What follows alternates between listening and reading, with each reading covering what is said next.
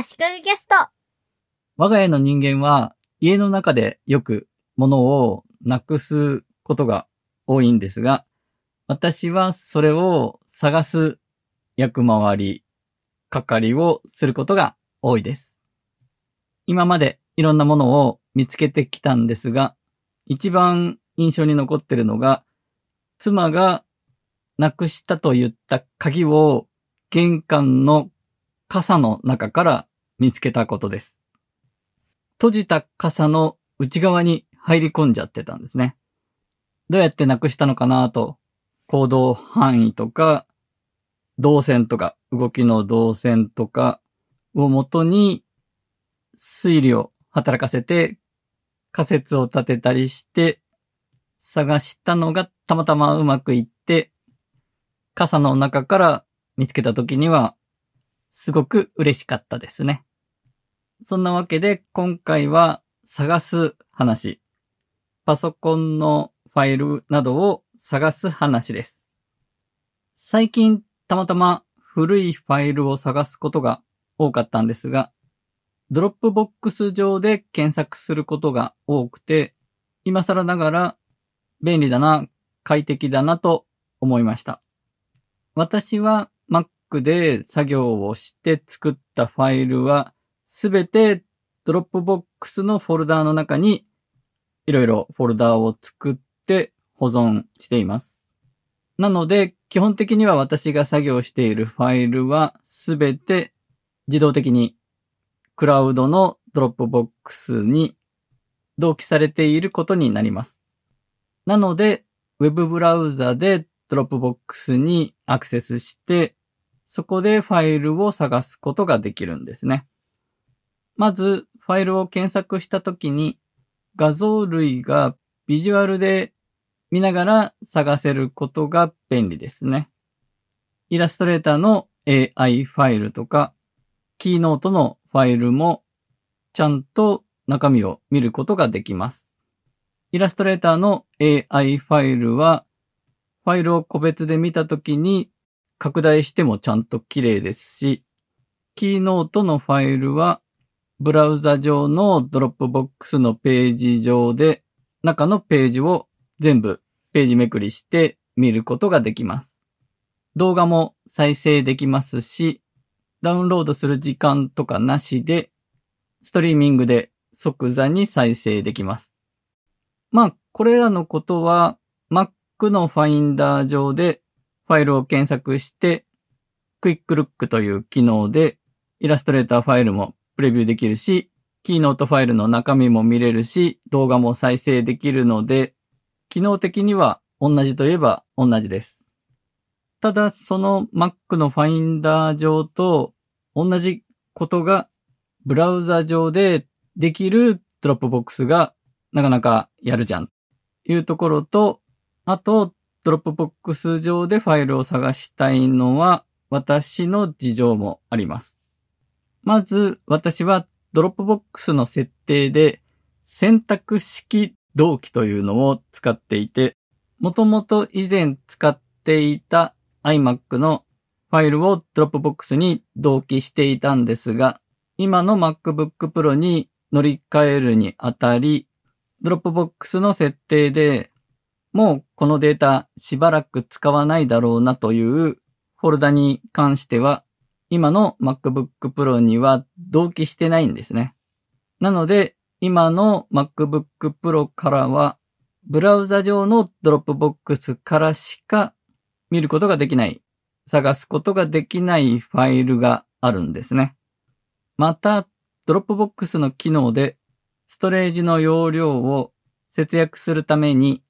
MacBook Pro のストレージ上では実体がなくて、ファイルとして存在はしているみたいに見えるんですが、その実体はクラウド上にしかない。そういうファイルもかなり増えてきてるんですね。そうすると、Mac のファインダー上で検索して、そういう実体のないファイルを見つけたときに、クイックルックを使っても、画像の場合はプレビューは見れるんですが、拡大して見たりとかはできないので、ちょっと使い勝手が落ちちゃうんですね。そういう事情があるので、実体があるファイルがすべて揃っている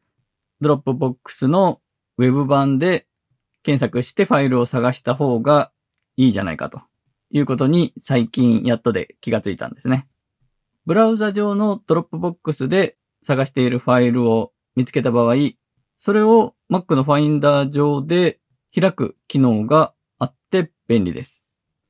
Mac 上にあるファイルを Dropbox 上で開く機能があるのは知ってたんですが、逆もできるということは知らなくて、ブラウザ上からそんなことできるんだと感心しました。ファイルの横の点々点のメニューの中の次のアプリで開くというところの中のメニューに隠れてるんですが、そこにファインダーというのがあって、ファインダー上、ローカルにある自分のファイルを選択することができます。さっきの開くという表現は良くなかったかもしれません。見つけたファイルがオープンされるのではなくて、ファインダー上でここにありますよと。ファインダー上でそのファイルが選ばれた状態になります。Mac のファインダー上の検索だとかなり細かくオプション的な条件をつけられるんですが、中でも私は拡張子で検索することが多いです。で、 Dropbox の検索の場合、あらかじめ画像とか動画とか、オーディオとか、ドキュメント、スプレッドシート、プレゼンテーションとか、タイプとして絞り込めるようになっているんですが、拡張子を指定して選べないのかなと思っていたんですが、調べてみると、そのための記述方法を使って検索すれば、そういう検索もできることが分かりました。拡張子で検索したいときには、タイプ、コロン、拡張子で検索できます。 AND 検索や OR 検索もできると書いてありました。Google の画像検索みたいに画像のサイズ、ピクセル数での大きさですね。それでの絞り込みもできます。で、 Dropbox の検索機能を便利に使ってますよという話なんですが、最近元データがファイルとして存在していないケースも増えてきています。例えばクラウドのサービスとかですよね。私が日々使っている Figma の場合、最終的に作ったものは画像ファイルとして書き出されているんですが、元ファイルはクラウド上で Figma でしか扱えない状態で存在しているわけですよね。しかも Figma の場合、このファイルの中に複数のフレームというのを作って、その中にいろんなビジュアルを作っています。なので、一個のファイルの中にいろんなアートワークの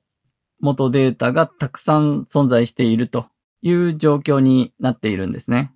なので、以前作ったアートワークを元に別なものを作りたいなという時に探すのが結構大変なんですね。だいたいこのファイルだろうと当たりをつけて、その中にたくさん作っているフレームから全体をすごい縮小した状態で、この辺からって探していって、そこを拡大してみるみたいな。そんな探し方をしていたんですが、